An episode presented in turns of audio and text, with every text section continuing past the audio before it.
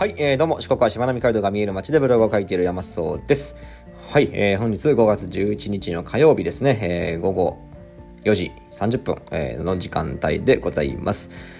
はい、えーと、今日あのー、まあ、一つ記事を見てですね、えー、ニュースを見てて、あ、すげえなと思ったんですけども、まあ、それが何かっていうと、えー、100歳のね、あの女性の方がですね、なんとコロナにかかって復活したぜっていうね、ニュースを見たんですよ。その時に、おー、すごーと思いました。えー、まあ、高齢の方ってどうしてもあの、コロナにかかったら、あの、結構、えー、亡くなられる方が多いと思うんですけれども、なんとね、100歳で復活するってね、しかも、記事のあの、えー、写真見たらすごく元気そうなお顔をされてましたね。うん。えー、まあ、で、その記事を読んでると、どうやら秘訣はですね、えー、医者の方をね、信じるということと、おまあ、自分は治ると信じるというような感じのことを書いてたと思います。えー、まあ、要するに諦めないってことですね。えー、病は気からとはよく言いますけれども、うん。えー、まあ、本当に、えー、信じる心はですね、えー、病を跳ねのけたっていうような、そういう、あの、いい、素晴らしい、えー、事例だと思います。えー、まあ、皆さんもね、病気だけじゃなくて、いろんなことを諦めないように、えー、頑張っていきましょう。はい、えー、というわけでですね、今日の本題なんですけれども、今日は伝え方のコツっていうね、テーマでお話しさせていただきたいなと思います。はい。えー、で、伝え方。まあ、主にあの、ビジネスシーンにおける伝え方の話ですね。えー、多分あの、考え方はもうすでに結論分かってると思うんですけれども、おはい、ずばり結論はですね、えー、結果から言うこと。でございます。まあ、結論から言うことですね。はい。えー、まさに今私が言ってることがそうなんですけども、相手に何かを伝えるコツっていうのは、まあ、あのー、結論から言ってあげるとすごく伝わりやすいと、まあ、いうことですね。まあもちろん、あの、さっきも言ってましたけども、ビジネスシーンにおいてはですよ。例えばあの、ミステリー小説とか、なんかそういう、えー、小説に、で、結論先言っちゃうと面白くないですからね、それは。えー、犯人は〇〇〇〇です。えー、では、エピソードどうぞ、みたいなね。えー、こんなもん何も面白くないですよね。えー、まあ、というわけで、まあ、ビジネスシーンにおいては、まあ、結論から言うことがやはり大事であるということなんですけれども、うん、まあ、やっぱりね、その、聞き手の方もですね、えー、結論に紐づけて聞くんですよ。うん、あのす、べての話をね。えー、なので、結論を先に言ってくれないと、話してる最中に、この人は一体何が言いたいんだっていうのを考えながら聞かなきゃいけないから、えー、そこめちゃくちゃストレスなんですよね。えー、そこに頭使ってる場合じゃねえんだけども、みたいな。えー、まあ、特に上司の方、まあ、上に行けば上に行くほど忙しくなりますから、うん、まあ、そこをね、しっかり理解してあげなきゃいけないと。まあ、なので、えー、結論をはっきりとあの述べた上で、その中身に入っていくことが非常に重要であると、まあ、いうことですね。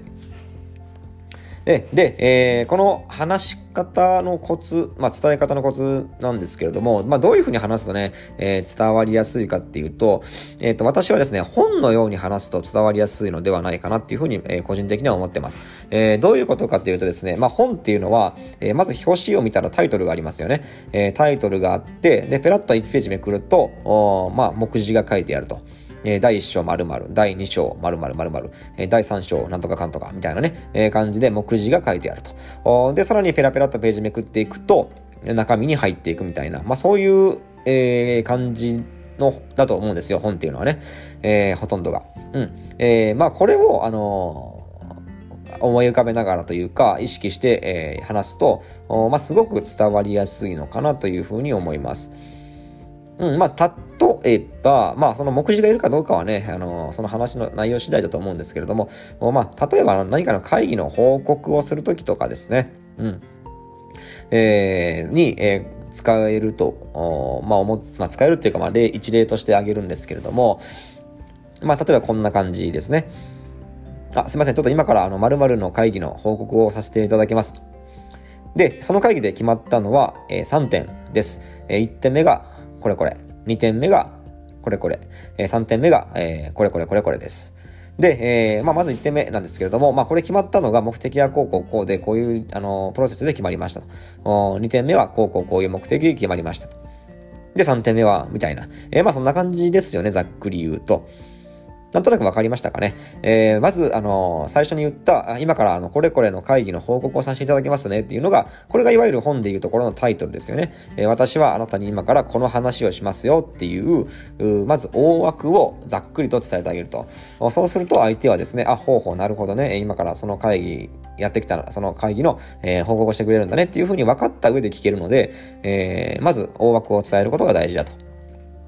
で、えー、まあ少し、あの、ページをめくると目次があると。それが、えー、今回の会議で決まったことが3点あります。1点目これこれ、2点目これこれ、3点目これこれです、みたいな。えー、まあこれがいわゆる本でいう目次に当たる部分ではないかなと思います。えー、まあこれをもう先に伝えてあげると、ほうほう、なるほどねと、今から3点話するんだなっていうのもよくわかりますし、聞き手もすごくストレスなく、えー、聞けると。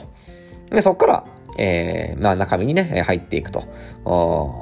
まあ、1点目これこれ、まあ、決まった理由はこうこうこうで、みたいな、えー、なんか感じで、そういうふうに、あの、報告をするとですね、非常に伝わりやすい、えー、と思います。うん。えー、まあ、こんな感じですね。えー、まあ、今日のテーマはですね、えー、伝えるコツということで、えー、まあ、何が、そ、それかっていうと、まずは結論からはっきりと伝えておくことと。おまあ、いうことです。えー、まあ、分かってる方はね、そんなこと分かってるわ、みたいな思うと思うんですけれども、おまあ、結構ね、これ非常に大事なあポイントだと思いますので、えー、まだ、えー、話し方がね、え、自分下手だなとか、はい、何言ってるのかよくよくわかんねえなとかってよく言われるとはいう方は、え、それを意識してやってみてください。はい、え、それでは今回は以上になります。そんじゃまたね。